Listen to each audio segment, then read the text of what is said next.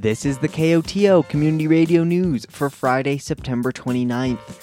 I'm Gavin McGough. In today's headlines, Telluride begins comprehensive plan process. Mountain Village addresses beetle infestation, eyes to ears with Bella Eatman, and a mountain weather forecast.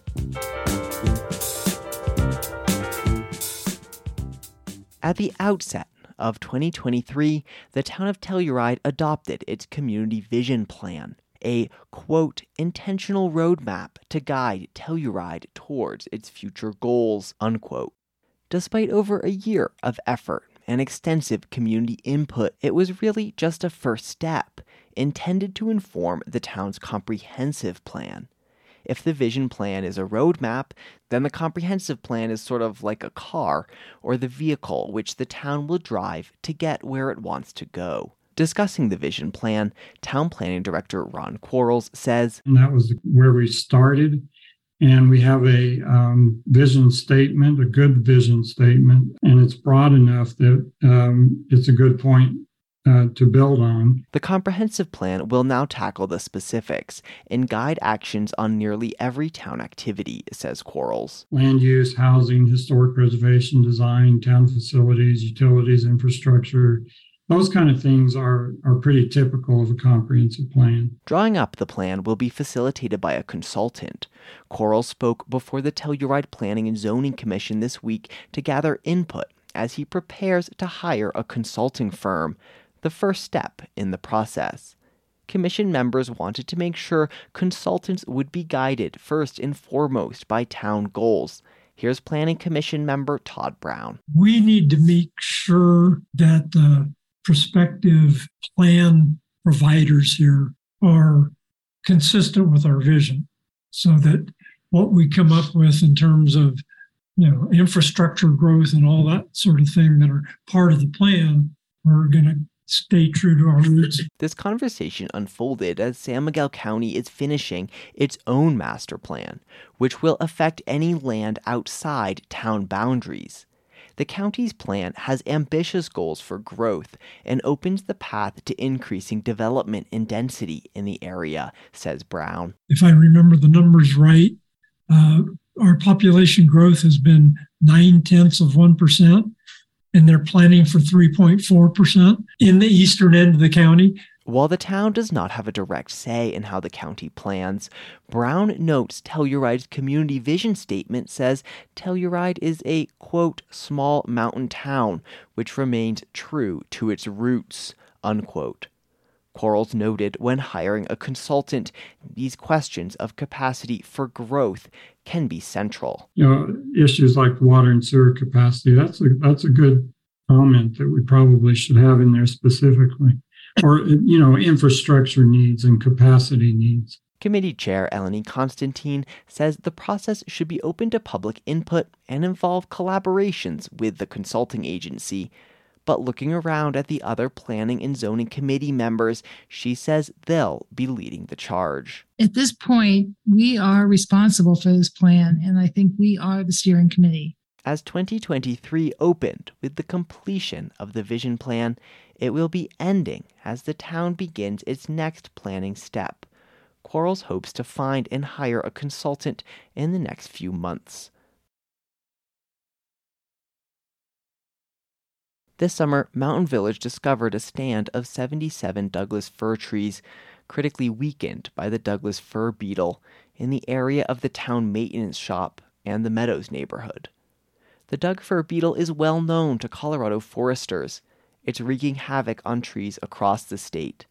Mountain Village town forester Rodney Walters says at this particular location, They have reached outbreak proportions um, at this point, and we are removing the trees to get rid of the beetle population within within those trees to bring the beetle numbers back down to um, below the the, the uh, infestation um, sort of population numbers. The removal of the trees will involve on the ground work as well as helicopters whose assistance is required by the steep slope of the terrain. The Jurassic Trail runs through the area and it will be closed during the work. Mountain Village will send alerts to residents when helicopters are in use. Douglas fir beetles can wipe out entire stands of fir trees. They thrive on stress trees, which cannot fully defend themselves. And as Colorado trees face the effects of climate change, drought, development, and other challenges, their susceptibility to the beetle will increase. Walters hopes town efforts will be effective, but he acknowledges they'll likely be managing the beetle long term. Ideal scenario is we stop the outbreak and, you know, it doesn't spread anymore and it just kind of stops the cold in its tracks. Um, that may be unrealistic, but our, our real goal is to reduce the numbers enough to allow the, the um, allow Douglas fir trees to be able to remain on the landscape. So we're trying to contain or control, um, uh, mitigate this outbreak uh, so that it doesn't blow up and just attack every tree, every Douglas fir tree around. Despite the alarm produced by dying trees and tree removal, Walter says the turnover is part of a natural process. It's really important to understand that these insects are native. You know, the, the forests in Colorado uh, really require um, disturbance um, before they're able to regenerate. So, disturbance is a really important part of the natural cycle. Walters reports there are Doug fir saplings in the area. Hopefully, those young trees will thrive once provided with more room to grow, and they'll prove more resilient in the face of pests, disease, and other stressors. Walters continues Very much what we are doing is taking an approach uh, of working with nature, uh, working with the natural cycles, and taking very thoughtful and measured actions in ways that will produce the best possible outcomes um, into the future. The current tree removal project begins Monday, October 2nd, with the goal of wrapping up before winter. Many of the town's forest management plans are ongoing, and you can learn more at bit.ly slash tmv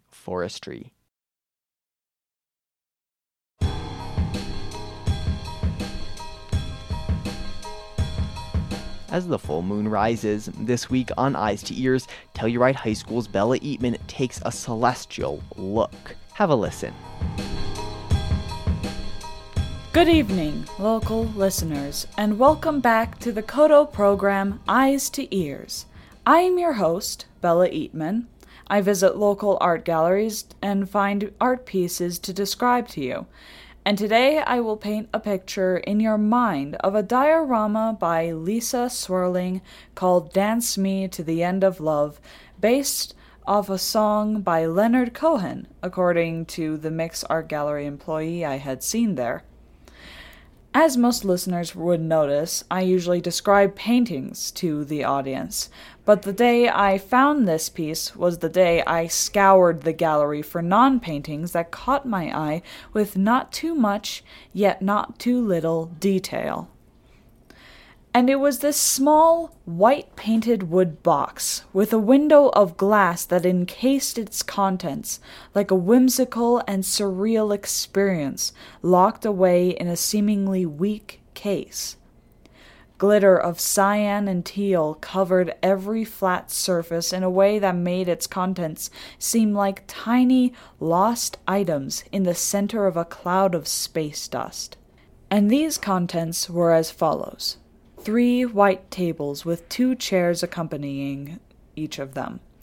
Two of the three tables had their chairs positioned atop La Mesa undisturbed, while the last rightmost table had one chair neatly tucked in, and the secondary was left crooked and vacant, with a green bottle of wine standing alone.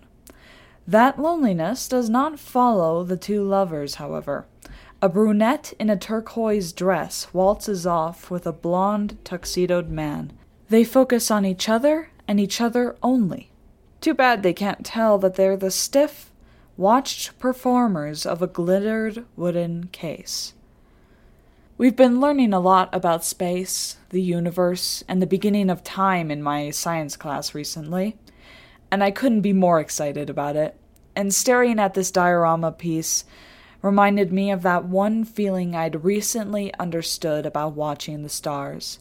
That feeling of knowing just how small you are as a human and how focused we are on our lives as we are in near complete disconnect to the beauty with the deafening silence.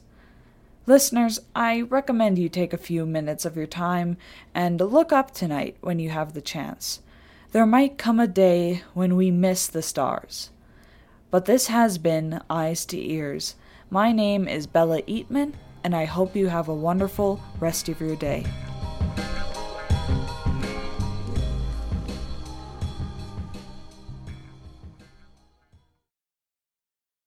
This weekend marks the end of September, and area communities are wasting no time in celebrating with an Oktoberfest. On Saturday, September 30th, both Montrose and Ouray are putting on their own rendition of the Fall Festival.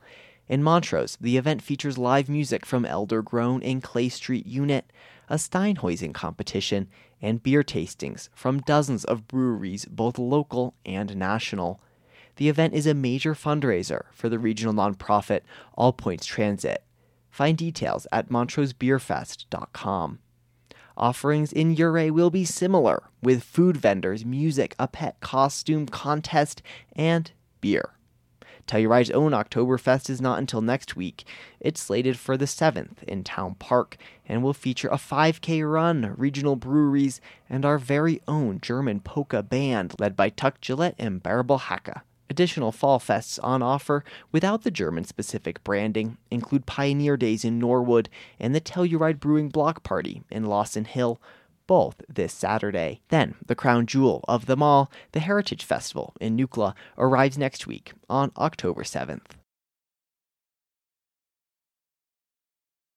If the phrase supply chain issues takes you back to the thick of the pandemic, brace yourself. Shipping troubles and high demand are delaying the rollout of the latest COVID boosters. The Centers for Disease Control and Prevention is advising anyone over six months of age to get an updated shot this fall. But here in western Colorado, those shots have been hard to find. San Miguel County Public Health expected to have Moderna shots available this week, but they've been delayed until early October at the soonest folks can still sign up for county vaccine clinics at bit.ly slash smc dash vaccines. Public Health began administering flu shots this week and will continue throughout the fall. It will add the COVID booster to its offerings as soon as the supply chain allows. Coloradans could vote next year on constitutional abortion protections abortion rights groups filed two ballot measures this month to incorporate reproductive rights into the state constitution. Initiatives 89 and 90 would also remove the ban on state dollars being used to pay for abortion care. The Secretary of State's office still needs to approve the initiatives. Then, the groups will have to gather enough voter signatures to get them on the ballot in 2024. Democratic state lawmakers added protections for reproductive health care through a new state law earlier this year, but that law can be overturned by future legislatures with a simple majority. Colorado has become a haven for people seeking reproductive health care after the U.S. Supreme Court overturned Roe v. Wade. Many in Telluride are familiar with the Silverton ski area. Just to our south, it draws skiers with its unique experience. It's renowned for its extreme terrain and its no frills approach to the sport. As Aspen Public Radio's Eleanor Bennett reports for Rocky Mountain Community Radio, the ski area has just been purchased by two Aspen based business partners. Aaron and Jen Brill opened the ski area in 2002 with a single chairlift they purchased secondhand from Mammoth Mountain. According to the town's local newspaper, the Silverton Standard, there was no grooming, no clear cut trails, and no real estate development. Today, a limited number of people are allowed on the mountain each day. Avalanche gear is required to ride the lift, and at certain times of the season, skiers and riders have to go with a guide. New owners Andy Culp and Brock Strausberger run the Aspen based outdoor adventure company Heli. Culp says they might make some changes like adding a few more lifts in the future, but they're committed to keeping the backcountry spirit of the ski area alive. I understand the concerns that members of the Silverton community may have, uh, and I expect a lot of that, but we're confident that we can mitigate that by showing everyone who we are and how authentic we are about skiing and the respect uh, that we have for for the team and the community. In an Instagram post announcing the sale on Wednesday, Aaron and Jen Brills thanked their guests, the local community, and their employees over the past 24 years. Culp says he and Strasburger plan to keep that local team in place. You know, the people that are the, the, the team here, they, they're homeowners here. They live here. They've been loyal to the operation. They're the best asset we have. As part of the purchase, Culp and Strasburger acquired land that surrounds the base of the mountain and the chairlift. Like the previous owners, they'll lease the remainder of the ski area from the Bureau of Land Management. Eleanor Bennett, Aspen Public Radio News. Colorado's statewide housing crunch is evidenced in Denver by a significant homeless population. When he took office this summer, Denver Mayor Mike Johnston made addressing homelessness his top priority. But advocates remain skeptical of his plans and his progress. As KOTO's Lucas Brady Woods reports, there's a push underway for regional and statewide solutions. On a late August morning in downtown Denver, cleanup crews and police moved along a tree lined street, shoving tents, furniture, bedding, and other household items into garbage trucks. They were clearing out an encampment of unhoused folks. I'm trying to like help people like salvage things. Sarah Glade was one of the people living in the encampment. She learned from experience to keep everything in a suitcase ready to move, but that's not the case for everyone. A lot of people are just ditching things that they need just because they can't carry it or they don't have a place for it right away. And you know and they're like putting the pressure on us right now.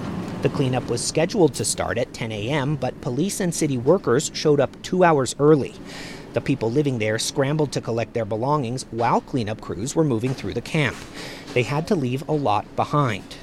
But officers on the scene said the downtown Denver encampment had become a safety issue for the community and the people living there. Sergeant Jaime Lucero leads the Denver Police Department Homelessness Outreach Team. Anytime there's a safety concern or a health concern, we're conducting a cleanup. Safety concern here was a couple days ago, there was a shooting. The mayor's office decided we'd conduct a cleanup. Denver Mayor Mike Johnston declared a citywide state of emergency over homelessness this summer, the day after he was elected. It was extended this week by the city council. Johnston's senior advisor around homelessness, Cole Chandler, says part of the administration's strategy involves relocating people instead of clearing them out a new approach to encampment outreach and encampment resolution where we're focused on surrounding a whole encampment and helping a whole encampment move indoors. There are about 1,400 unsheltered homeless individuals in Denver, and the Johnston administration's goal is to shelter 1,000 of them by the end of this year. So far, they've successfully sheltered just over 100. The plan is to create almost a dozen micro communities across the city. They'll be made up of so called tiny homes that can be constructed quickly and cheaply. Some will also use converted hotels. The plan relies on state funding for homelessness programs set aside by a voter approved ballot measure last year. Chandler's team is also collaborating with six neighboring counties through the Metro Denver Homelessness Initiative. We recognize that we can't do that all alone as local government. And so uh, we have to push on regional solutions, we have to push on state solutions, and we also have to push on real federal solutions and federal investment as well. There are other local collaborations too, like the Northern Colorado Continuum of Care, which covers Larimer and Weld counties.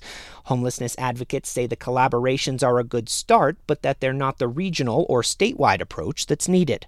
Kathy Alderman is with the Colorado Coalition for the Homeless. Far too long, we have assumed that homelessness is a local issue only and so we've just expected local governments to come up with the resources, the strategies to address it. Some places, including Weld and Douglas counties, have resisted implementing homelessness services out of concerns they'll attract unhoused folks to their communities. Alderman says the state needs to step in with more leadership. If the state could help uh, you know, de- devise a strategy that then local governments could plug into, we'd have a much more cohesive and comprehensive approach and it has to come with resources. Still, Alderman is encouraged by Mayor Johnston's attention to homelessness and acknowledges he inherited an incredibly challenging situation. I think it's it speaks volumes uh, to the community that on day two he declared an emergency declaration and that he's devoted a lot of staffing resources to kind of figuring out some of these solutions. She also says, however, advocates like her are anxious to see if the administration is able to actually execute the lofty goals they've set for themselves. I'm Lucas Brady Woods in Denver. The National Weather Service forecast for the western San Juans calls for mostly clear skies and a breezy night tonight with a low near 45 degrees. Saturday brings a slight chance of afternoon showers with otherwise sunny skies and a high around 60. Expect wind Saturday with gusts reaching 35 miles per hour. A chance of showers and windy conditions remain overnight on Saturday, along with mostly cloudy skies and a low near 40 degrees. Then Sunday, expect partial sun and a high in the low 50s, with a slight chance of rain and more wind. A chance of rain remains overnight on Sunday, with otherwise cloudy skies and a low in the mid 30s. This has been the news for Friday, September 29th. Thanks for listening. If you have a story idea or a news tip, call the news team at 970 728 3206. And now, personal commentaries. Attention families with children age 0 to 5. Bright Futures and Wilkinson Public Library are hosting free parenting workshops this school year. Our first workshop will take place on Thursday, October 5th from 5:30 to 6:30 p.m. at the library. Local banking and insurance industry insider Ryan Markey will be discussing family financial planning. Dinner, childcare, and Spanish interpretation will be provided. All families are welcome. See you on October 5th. Hello, KOTO listeners. I'm Suzanne Chevins, Communications Coordinator for San Miguel County. San Miguel County is excited to announce that the work on the East End Master Plan is nearing the finish line. Planning department officials and planning consultants, Design Workshop, have announced the release of the latest draft of the East End Master Plan, the newest iteration of a planning and vision document that has undergone an inclusive and open public process that has been underway since last fall. The East End Master Plan will replace the 34 year old Telluride Regional Master Plan, a document that lacks modern planning elements such as sustainability and resilience. Additionally, since Tramp's adoption in 1989, the east end of the county has seen significant development, including the advent of the Telluride Regional Airport, the Lawson Hill Deed Restricted Subdivision, and the incorporation of Mountain Village. The recent release of the latest draft comes after nearly a year of not only meetings of the County Planning Commission, but a host of public outreach events, a survey, and results from focus group discussions on topics that included tourism, housing, environmental stewardship, inclusion and livability, among others. We're pleased to note that more than 1,000 county residents have participated. As the county works toward finalizing this important planning and vision document, public input continues to be the highest priority. We encourage interested citizens to read the latest version at bit.ly backslash 45AHI capital PS and email comments to planning at sanmiguelcountyco.gov. And on Tuesday, October 3rd, there are two open houses scheduled at Wilkinson Public Library, which will provide another opportunity to weigh in. Please drop by to speak with planning officials and representatives from Design Workshop. Open house hours will be from 11 a.m. to 2 p.m. and from 4 to 6:45 p.m. We look forward to seeing you there. Thanks for listening.